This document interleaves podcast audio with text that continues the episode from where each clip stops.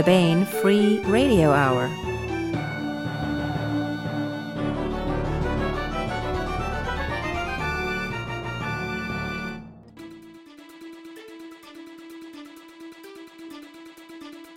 On the podcast, a magic-using ex-cop turned private eye investigates a serial killer who burns his victim's eyes out to satisfy his own magical needs. Plus, part 40 of our complete audiobook serialization of Larry Correa's Hard Magic. Welcome to the Baen Free Radio Hour podcast. Glad you're listening. I'm Baen Books contributing editor Gray Reinhart, sitting in for editor Tony Daniel. Award-winning fantasy author David B. Coe joins us this week to discuss his brand new Baen novel, Spellblind. This is David's first novel with Baen and kicks off a new contemporary urban fantasy series, The Case Files of Justis Fearsson. David's novel captures the gritty realism of police work and the stark beauty of the Arizona desert, and mixes magical concepts in compelling new ways. We will also continue our complete audiobook serialization of Larry Correa's Hard Magic, read by Bronson Pinchot. But first, the news.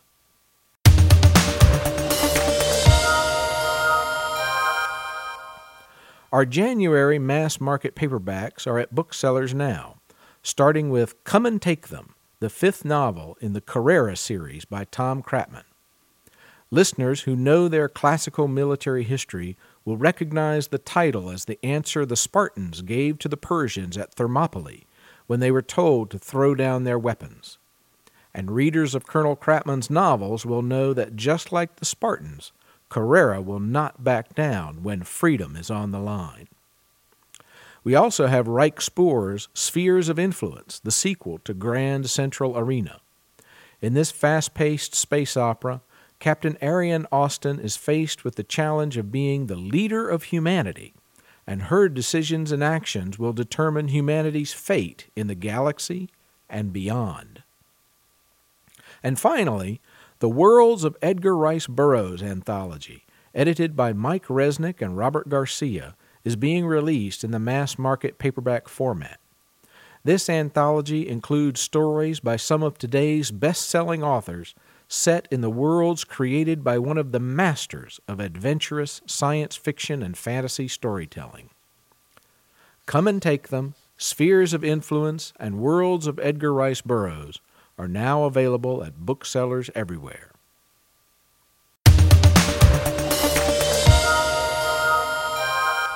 We're here today with award-winning author David B. Coe, the author of more than a dozen different novels in several different series, the very first of which, the Lon Tobin Chronicle, won the William Crawford Fantasy Award as the best new fantasy.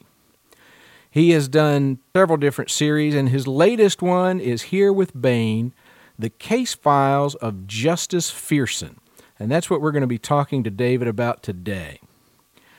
David, glad to have you with us. Thanks, Gray. It's great to be with you. Now let's jump right into who is Justis Fearsson, J. Fearsson. Now he's a magic-using private investigator, but he has a problem, and it's not just the latest case he's been asked to solve. His magic itself causes him problems. David, could you explain that for our listeners? Yeah, sure. J. Fearsson is what I call a weremyste, which is obviously related to the word werewolf. It's a shifting problem. When he is approaching, when the full moon is approaching, his magical power grows stronger. His magic is enhanced, but at the same time, his mind weakens to the point where he really loses touch with reality. And so each month on what's called the phasing, the night of the full moon and the nights immediately before and after the full moon, he's pretty much out of control with his magic and out of touch with reality. The problems with this, I mean, obviously, if he was a cop before he became a private detective, and he couldn't hold a job because of these periodic psychological problems he was having. And so there's a problem that he faces on a month-to-month level, just holding things together and facing this problem with the moon each month. But the other residual effect of this is he is slowly losing his mind. His father was also a weremyste, and his father is pretty crazy at this point. And so this father figure embodies for Jay his own future. He sees where he's going. He knows that really he is in this inexorable decline into permanent insanity. And that's the cost of the magic system. There is a way to blunt the effects of it. There are drugs he can take, but the side effect of the drugs is that you lose the magic. You can't have magic but have no phasing. Either you get rid of one and you get rid of the other, or you keep them both. And he has chosen, because the magic is part of how he works and part of who he is, to not take those drugs. And so this is a choice he's made that he feels strongly about, and yet he also regrets all the time. Well, it certainly makes for a fascinating character, and throughout the book he wrestles with this, should he give up the magic in order to live a more normal life and save himself from the madness, but at the same time he needs the magic in order to be effective in his role, and believes that he is doing good work with the magic, and he really is. So it's a great tension that you've put together. Thank you. I appreciate that. One of the things I try to do with the book and with the characters surrounding Jay is that there are three main people in his life, and each one represents a different aspect of this struggle. There's his father, who, as I said, represents where he's going, the inevitable decline into insanity. And there is, in the beginning, as this book begins, there's a new romance in his life, who represents kind of the lure of getting rid of the magic and leading a normal life and all that could possibly be for him. And then there's his former partner on the police force, who remains his closest friend and someone he works with quite a bit, and who is actually responsible for drawing him into the mystery that will occupy him for this book. And she kind of represents the day-to-day utility of the decision he's made, the reason why he needs the magic in his life all the time. And so, as you say, that this tension, it kind of suffuses everything in the book, including these central relationships for him. Well, and that was one of the things that I enjoyed the most about the book.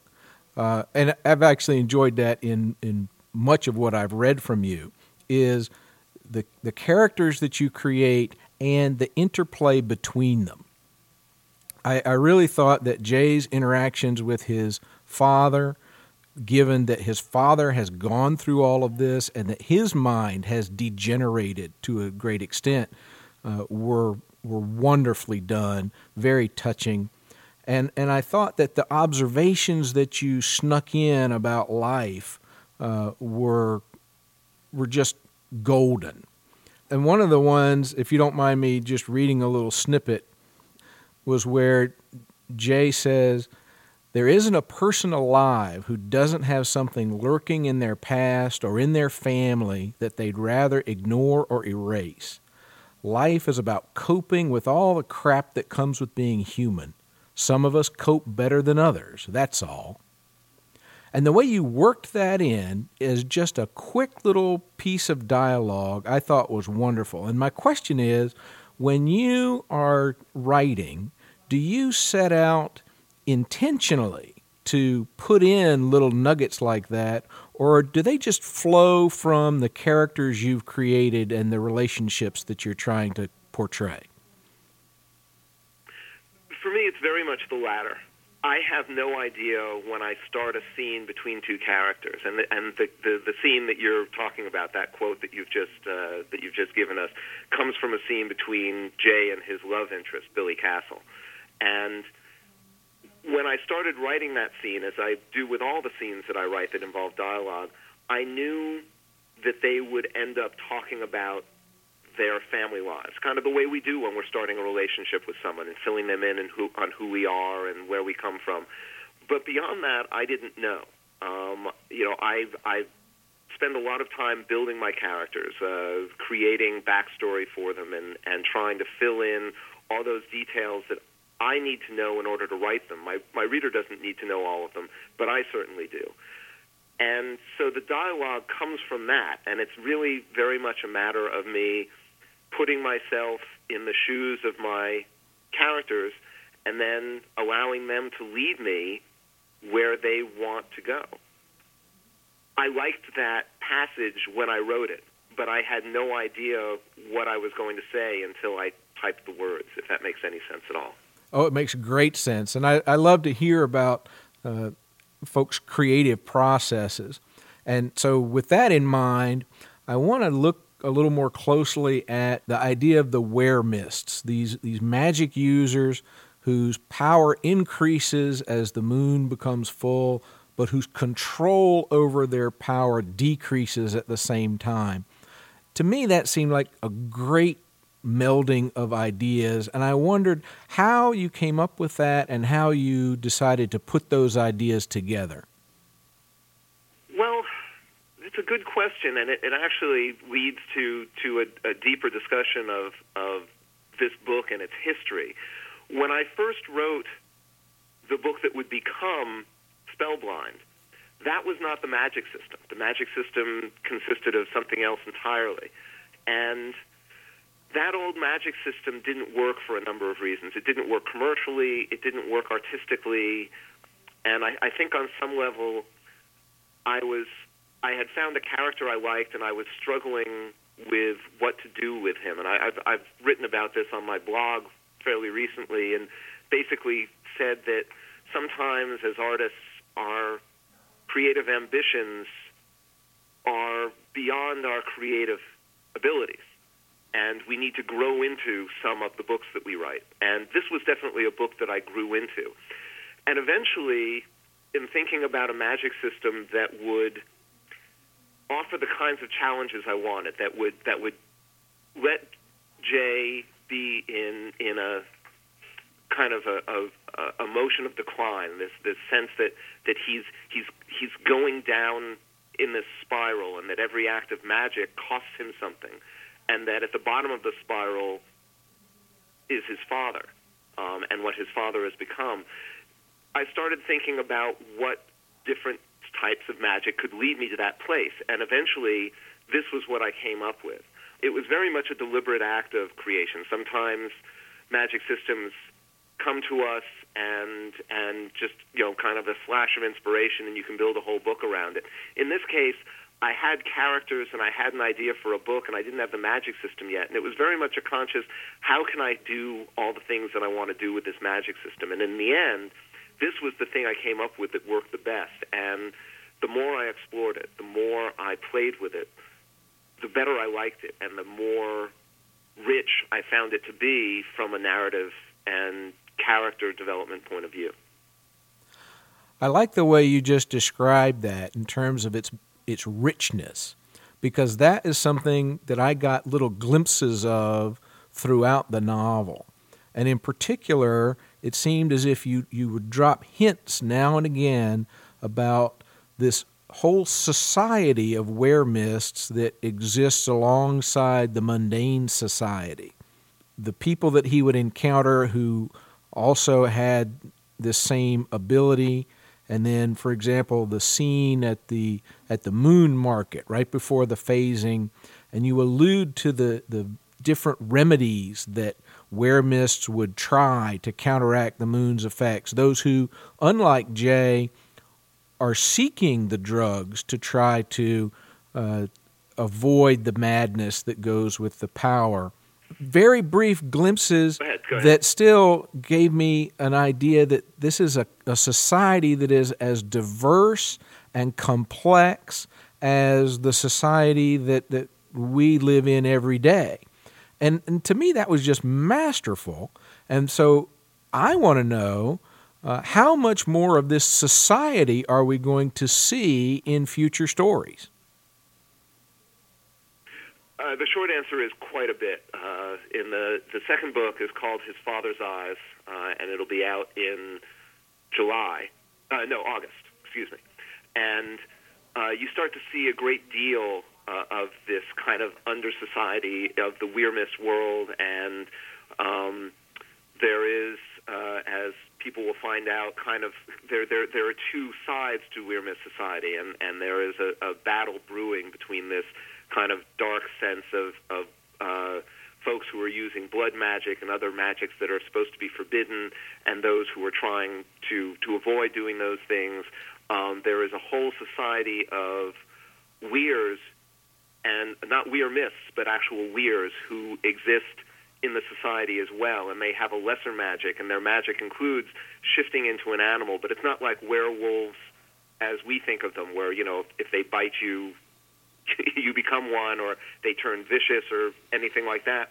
They just have a dual nature, and when they become their animal, they're very much their animal, and when they go back to being human, they're very much human, but they do shift, and there's a hierarchy of magic and an almost a caste system among the various levels of magic, and people looking to exploit those with weaker but still useful magics for them. So there's a whole society out there that I really, as you say, I hint at it in the first book. I really start to play with it in the second book and the third book.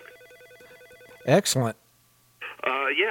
So anyway, but I appreciate your kind words about the society. Writing about the Moon Market was a lot of fun to do. The people there are people who are, in a way, kind of trying to cheat the system. They're not willing to use the blockers that would keep them from having magic, but they're looking desperately for any herbal cure, any alternate cure that would allow them to have their magic but avoid the worst of the phasings. And what Jay has decided is there's really no such beast. Either you're in for all of it, or you're not. And he's kind of grappling with that when he's at the market. And of course, he's also looking for clues to solve this mystery that he's after. And he finds a doozy at the Moon Market. Indeed, he does. But we're not going to give away anything about the book because folks need to go out and get it and read it. Yeah, and give it as gifts, too. That's a good idea. That's a great idea.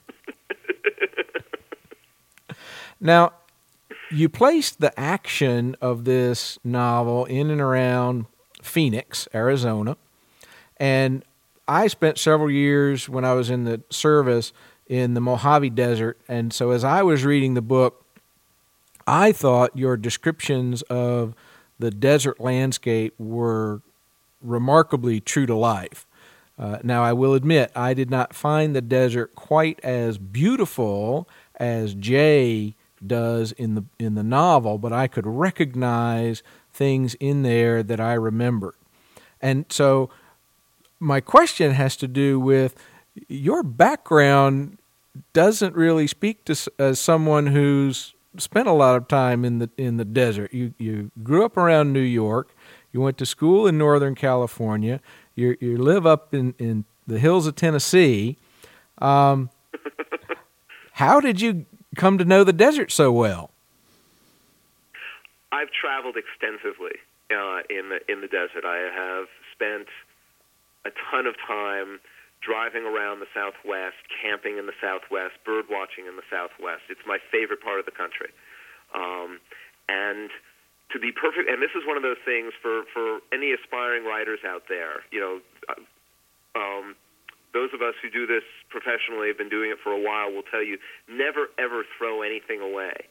I went back and I read through the journals that I kept as I was doing those road trips through the Southwest, and a lot of the descriptions that I use are plucked right out of my notes from when I was, you know, in between college and graduate school and driving around and traveling and kind of kicking around, wasting time and doing things that I probably shouldn't have been doing, but really enjoying the Southwest. In a later book in the series, Jay spends some time in a place called Organ Pipe Cactus National Monument. And I spent I camped there and literally, just lifted notes wholesale from my journals from then in order to write the descriptions of the place. So I'm very familiar with the Southwest. I love the Southwest, and being able to write about it was really fun. Now, I should also say that that setting is also kind of a remnant of the first version of the book. I could, given that I ended up writing about weremysts, I probably could have set the book almost anywhere. And yet, by that time, the book really felt like it belonged in the Southwest. And there's this motif throughout where things that are evil and dark tend to be associated with fire, and those things that are soothing and helpful and quote-unquote good are represented through water and cooling. And that motif in the prose was meant to reinforce the setting, and it was really fun to write and to play with those ideas and to try to deepen, again, I'm using that word, but trying to deepen and enrich the writing with that sense of place and that motif centered around place. Well, it's something that I have noticed in some of your other work as well. For instance, your Thief Taker series that takes place in pre-Revolutionary War Boston. I really feel as if I am there when I read those books. And so I think that that's something that you do very, very well and that our readers will appreciate. Well, thank you. I appreciate you saying that. The Thief Taker books are also very dear to me. I write those under a different name.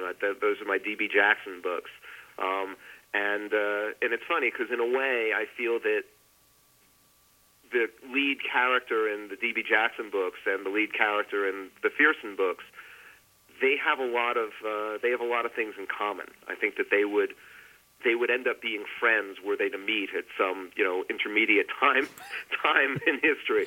That will be the time travel book that you have to write later. Yes, there you go. Now, back to Justis Fearsson, to Jay Fearsson and who he is. He, as you said, is an ex-cop. He wanted to be a policeman and follow in his father's footsteps. And was a pretty good cop, except for the effects of the phasings on him. And there are times in this book that his regret at having to leave the police force were very clear. But one of the things that I thought as I was reading that was that your descriptions of police work seemed very, very authentic. I'm personally not qualified to say how much of them were completely accurate, but from a plausibility standpoint, I think an authenticity standpoint, you get high marks. And so I wondered if you could tell our listeners how you came to be able to infuse this novel with so much depth and detail. Well, again, thank you for that. A lot of it had to do with conversations I had with someone who worked in the Phoenix Police Department back when I was writing the first version of the book in 2005, 2006. And I talked to this person by phone, not all that long in total, but we had 5 or 6 fairly lengthy conversations. And the information I got from that really helped me fill in some of the details of life in the Phoenix Police Department. At one point, for instance, Jay remarks on the fact that all the detectives used to have offices, and then they lost those offices and were placed in cubicles, and because of that, they had to go and buy safes for themselves to put their paperwork in because their offices were no longer secure. And they had to do this at their own expense. That came directly from the conversations that I'm talking about. Phoenix police personnel refer to their headquarters not as HQ or something like that, but as 620 because the address of the place is 620, I believe it's Washington Street in downtown Phoenix. And being able just to put in a tiny little detail of that sort where You're calling the place 620, and it bears explaining to the reader, but once it's explained, it's this tidbit of authenticity that ties them inextricably to the place in which the books are set. Those little details were crucial, and this person I spoke to was enormously helpful. I later had other conversations with someone else in the police department because, obviously, some of the stuff I was dealing with was outdated by the time I wrote this newer version of the book. But these other conversations I had with this second person reinforced some of the things I already knew and kind of filled me in on greater details, like which beats and precincts had the most problems, and where in particular within the beats and precincts there were the deepest problems. And then after that, it was simply a matter of trying to put yourself in the mindset of a point-of-view character and think like someone in a job where their lives are put on the line every day and they're dealing with horrific, horrific events every day of their lives that those of us who have never been police officers can scarcely imagine, and trying to find the right voice for that character with the factual information I had and the empathy that we try to apply to our characters. Well, once again, I think that you did a great job with that. But I think for to wrap things up, from my standpoint, you've mentioned a couple of times how this book seems to have had its own sort of arc, if you will, its own history of a start and a stop and a start and a stop.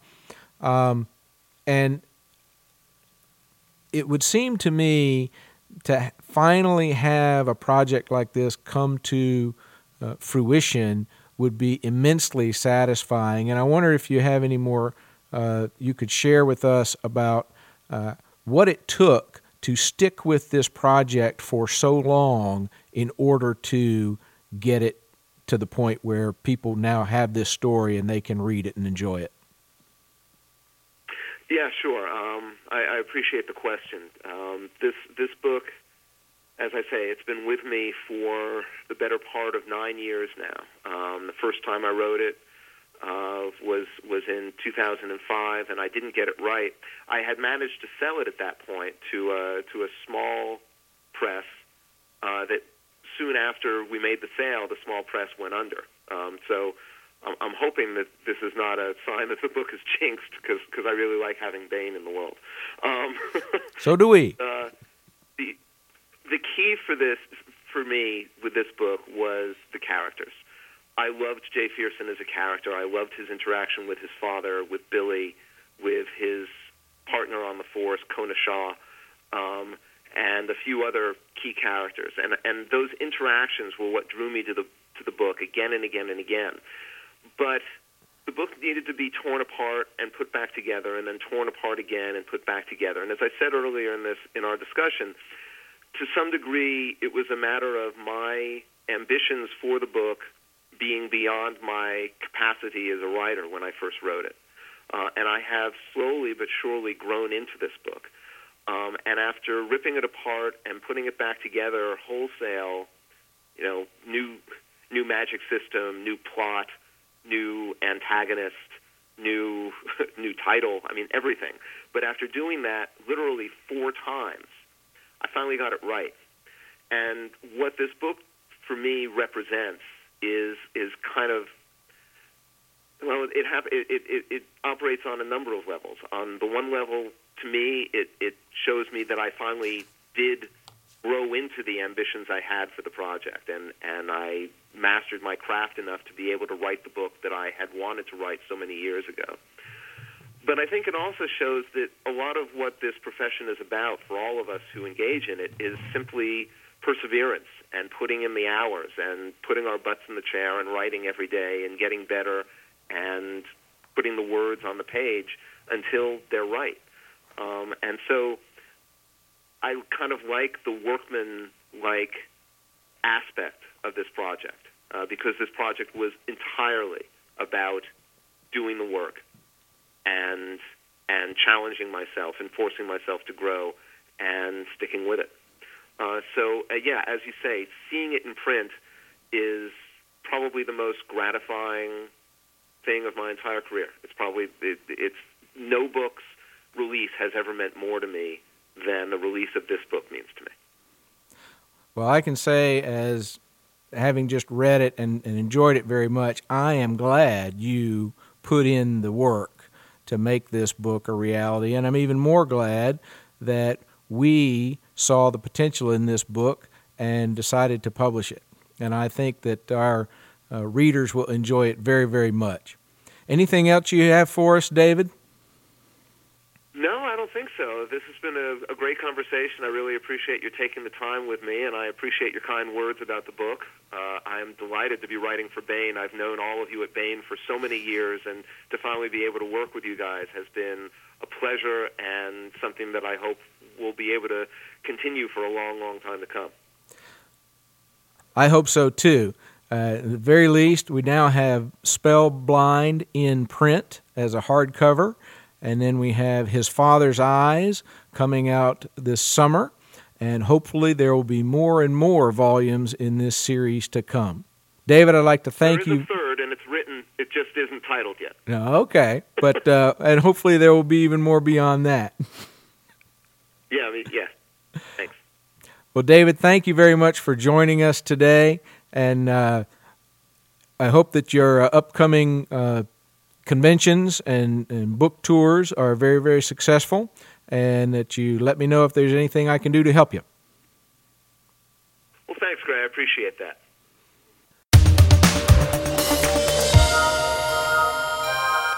And now, Part 40 of the complete audiobook serialization of Larry Correa's Hard Magic, read by Bronson Pinchot. This portion of Hard Magic is provided by Audible.com. Get the complete audiobook at Audible.com now. Seriously, just pause the podcast and pull up the website. If you're not already an Audible subscriber, you can get the entire audiobook free when you try Audible free for 30 days. Or you can choose from more than 100,000 other titles, though I'm not sure why you'd want to, since the one we're talking about is so good. If you're just joining us, it's the 1930s in America, but it's a quite different America than our history books describe. In the 1860s, magical abilities manifested in a small number of people from all walks of life, and in each generation since, more and more people have developed magical talents and are called actives. Most actives use their powers for good, but not all of them. Jake Sullivan is an active known as a heavy because he can control the force of gravity, a talent he's gotten very good at over the years. He's a former soldier, an ex-con, and now a private eye who was recruited into a secret organization of actives known as the Grimnoir Knights. The Knights are the good guys, and the rest of humanity needs their help because the evil forces of magic are about to unleash a magic-based apocalypse. Here is Bronson Pinchot with Part 40 of the complete audiobook serialization of Larry Correa's Hard Magic.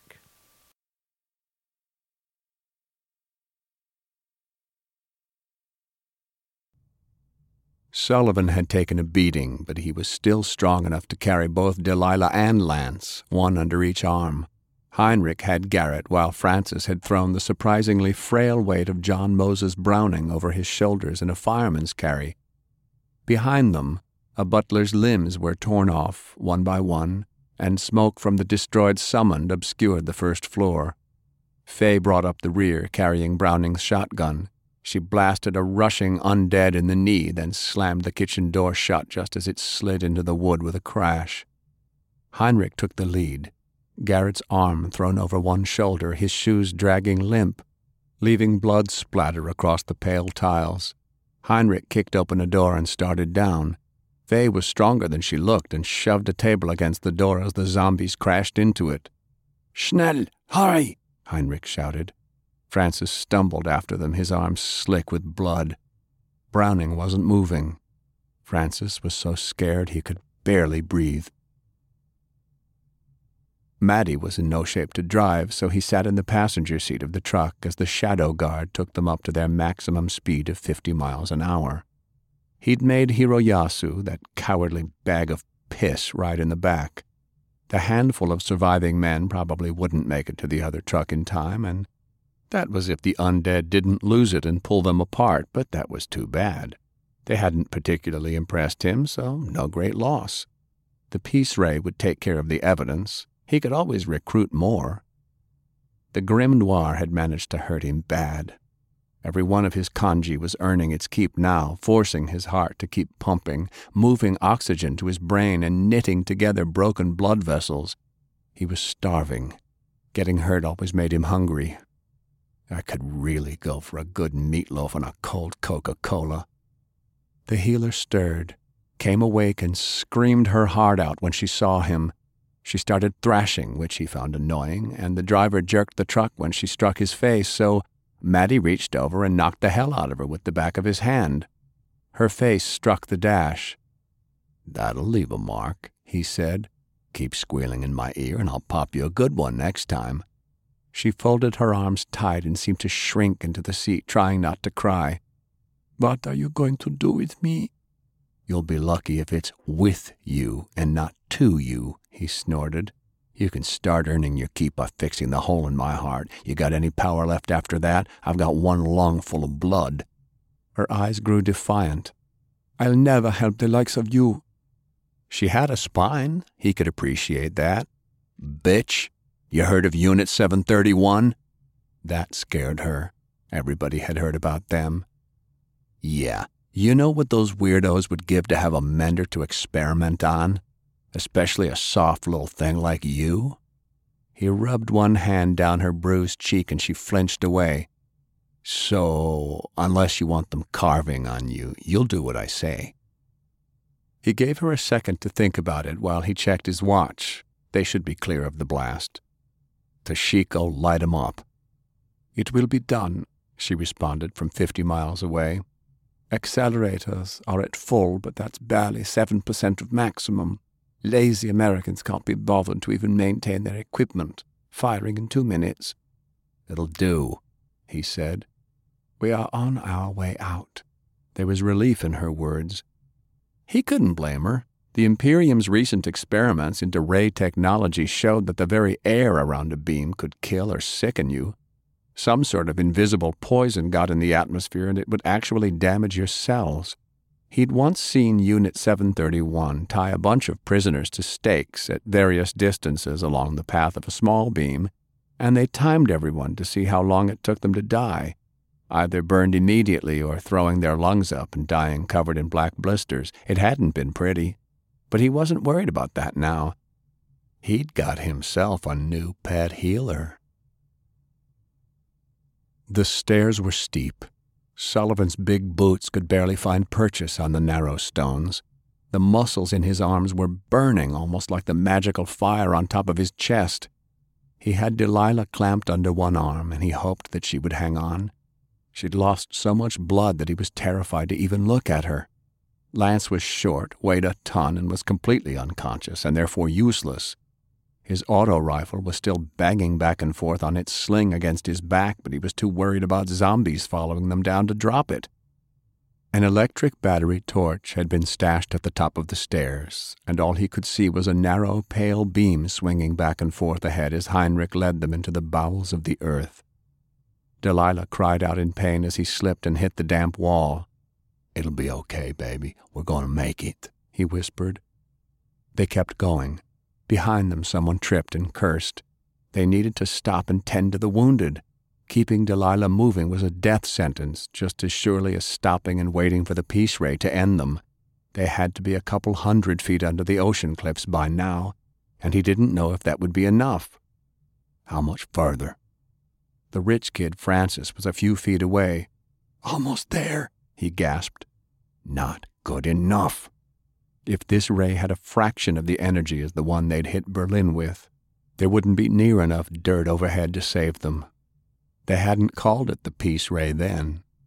The Brits had christened it Tesla's sickle, but his boys weren't poetic. They had simply called it the Death Ray. Kinetic energy had shattered everything around the impact zone and turned the Reichstag into a blackened pit, but it was the wave of carnage that had radiated out from it that had done the real killing. Sullivan had seen the bodies like broken charcoal statues frozen wherever they'd been when the destroying angel had come. One snap of light, and a whole city had died. The heat alone would be enough to steam them like lobsters in this tunnel. "Move faster," Sullivan bellowed to nobody in particular. There was a noise ahead, water crashing against stone, and behind the hate-filled screams of the dead, and under his arm a rasping breath as Delilah's life slipped further away, and over everything came the crackling hum as the Peace Ray hit. Light filled the universe, and for the first time in many years, Sullivan prayed for a miracle. The Peace Ray discharged at 15 minutes after 2 o'clock in the morning. It was not an impressive sight from Lick Hill, even if any of the crew had been alive to appreciate it. In fact, with the warning klaxons disabled by the Shadow Guard, the only sign of the impending destruction was a single match flicker of white, as particles were hurled up a 1,000-foot copper spiral to a terrible velocity and flung to the west. The simple fused dynamite explosion at the base of the tower a moment later possessed not even the tiniest glimmer of the Peace Ray's power, but it would leave a few steel girders twisted, delicate cog-designed electronics shattered, and the costly weapon disabled. But by the time that was done, the Peace Ray had already struck the small coastal town of Mar Pacifica. Only the undead were walking at the impact point, their skeletons briefly visible through their flesh like a perfect X-ray, frozen in time, before being swept away in cleansing fire. Even at only 7% power, the flash was seen as far away as Sacramento. That was Part 40 of the complete audiobook serialization of Larry Correa's Hard Magic, read by Bronson Pinchot. And that concludes our podcast for today. Thanks to Audible.com and to podcast theme composer Ruth Judkowitz. Thanks to David B. Coe, author of Spellblind, new this month from Baen Books and available at booksellers everywhere. This is Baen Books contributing editor Gray Reinhart, and it has been my pleasure to be your host for today's podcast. Please join us next time on the Baen Free Radio Hour, where the heart of science fiction and fantasy beats strong.